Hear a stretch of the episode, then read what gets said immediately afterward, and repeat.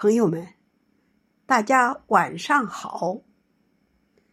我是香雪台一部朗读者田大坨。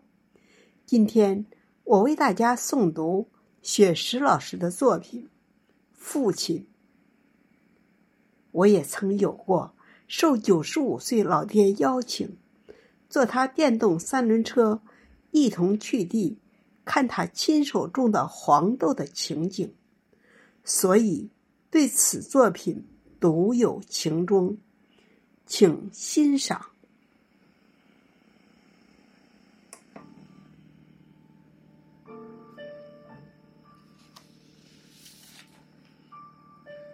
这次回家的路有些漫长，从准备到实行，整整用了几十天的时光。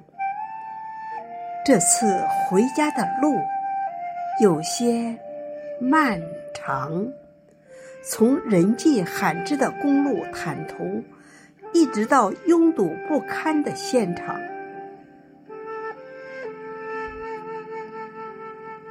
母亲早早在庭院守望，猕猴桃架上有几只黄瓜微黄，三言两语。聊着牵挂的乡音，门口的青竹欢快的沙沙作响。仙人球长出了十几只花朵，满院子飘出来各种各样的花香。父亲的收音机唱着戏曲，深睡轻酣。侧卧在床上，古老的电扇顽强的转着歌唱，衣服贴着身体有些摆动，挺起的胸骨时而显出山的模样，黑瘦的胳膊压着翻开的书籍平躺。父亲醒来的时候，我在外面乘凉，看到我的出现，眼里跳跃出欢畅。父亲准备去开垦的石边地，我接受邀请，汽车一同前行。父亲的座椅是一辆电动三轮车，我就坐在后面的座椅上。三轮车风驰电掣的向前奔跑，父亲又回到了壮年风光。宽大的衣服随着风较劲儿的摇动，弱小的身体储蓄满了责任的力量。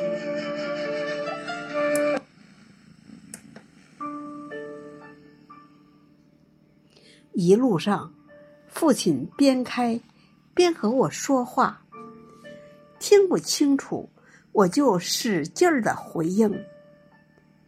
其实说啥内容并不重要，有应有答的情景已是完美人生。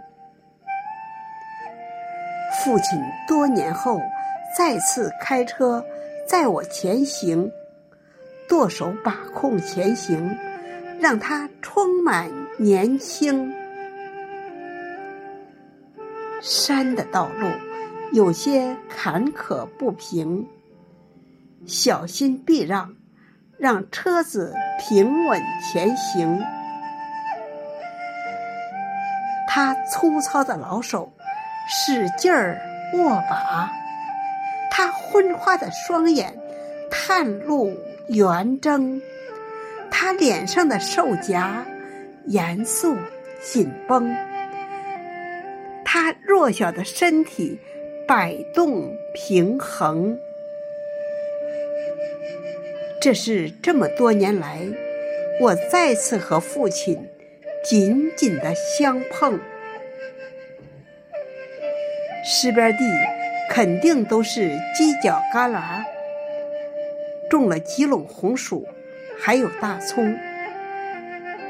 昨天费了很大的精力浇地，是今天父亲说的最多的一句。昨天漫灌浇地，真是有些累了，所以今天才睡得有些不醒。我也跟着父亲在田里除草，我也跟着父亲在田里闲聊。我也跟着父亲在田里走动，我也跟着父亲在田里望风，我也跟着父亲感受着快乐，我也跟着父亲回到了曾经。回来的路上，我们依旧聊着，路边经常有村里乡亲散步。